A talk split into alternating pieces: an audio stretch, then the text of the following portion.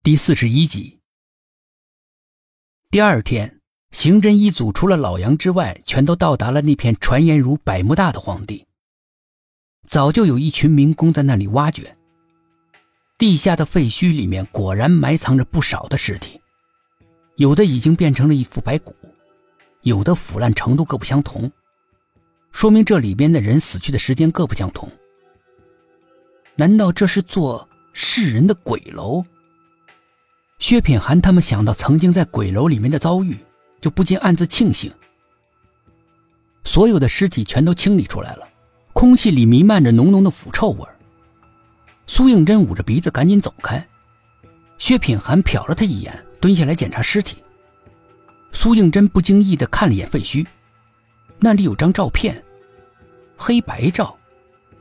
他心里面骤然一紧，僵直的走了过去，拾起了照片。只看了一眼，就完全傻掉了。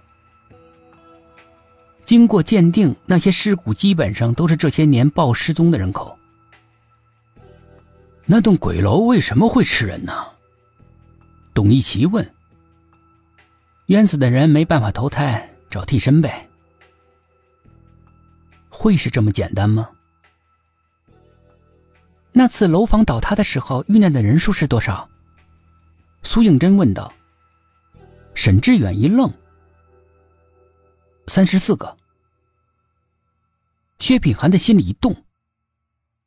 今天挖出了多少具尸体？六十九具。一听这两个数字，所有的人心都跌到了谷底。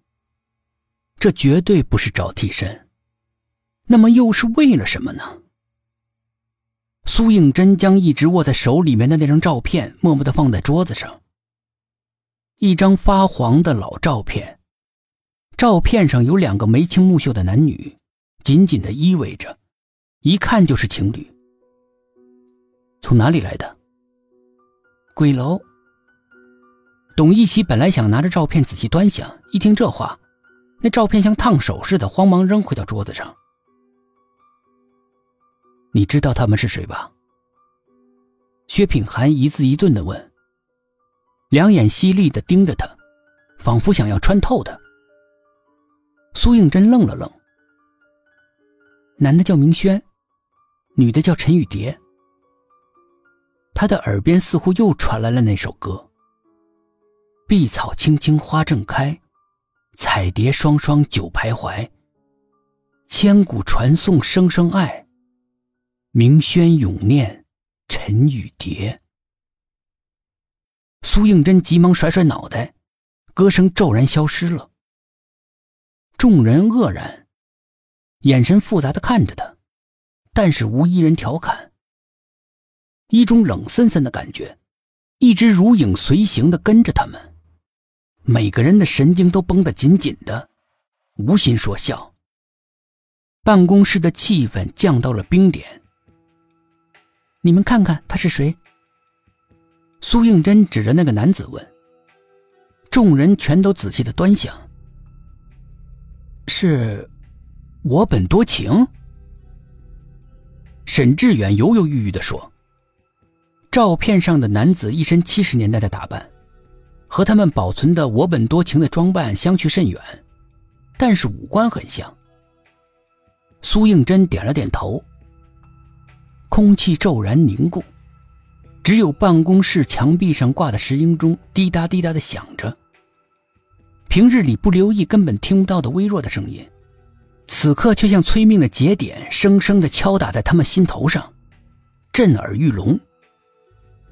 薛品涵努力的保持着镇定，对沈志远和黄一奇说：“事不宜迟，你们赶快去把 QQ 名单上有泪痣的女孩找到，集中保护起来。”董一奇站起来就走，见到沈志远不动，你还不走？沈志远白了他一眼。用什么理由？难道说有鬼要杀他们？董一奇听了之后愣了愣。我不会说有一个杀人狂人正在制造连环杀人案，他们有可能是下一个受害者啊。说完之后，还不忘记带着讽刺的口吻，对着沈志远说了一个重重的“笨”字。沈志远的脖子梗了梗。他找不出反驳的理由。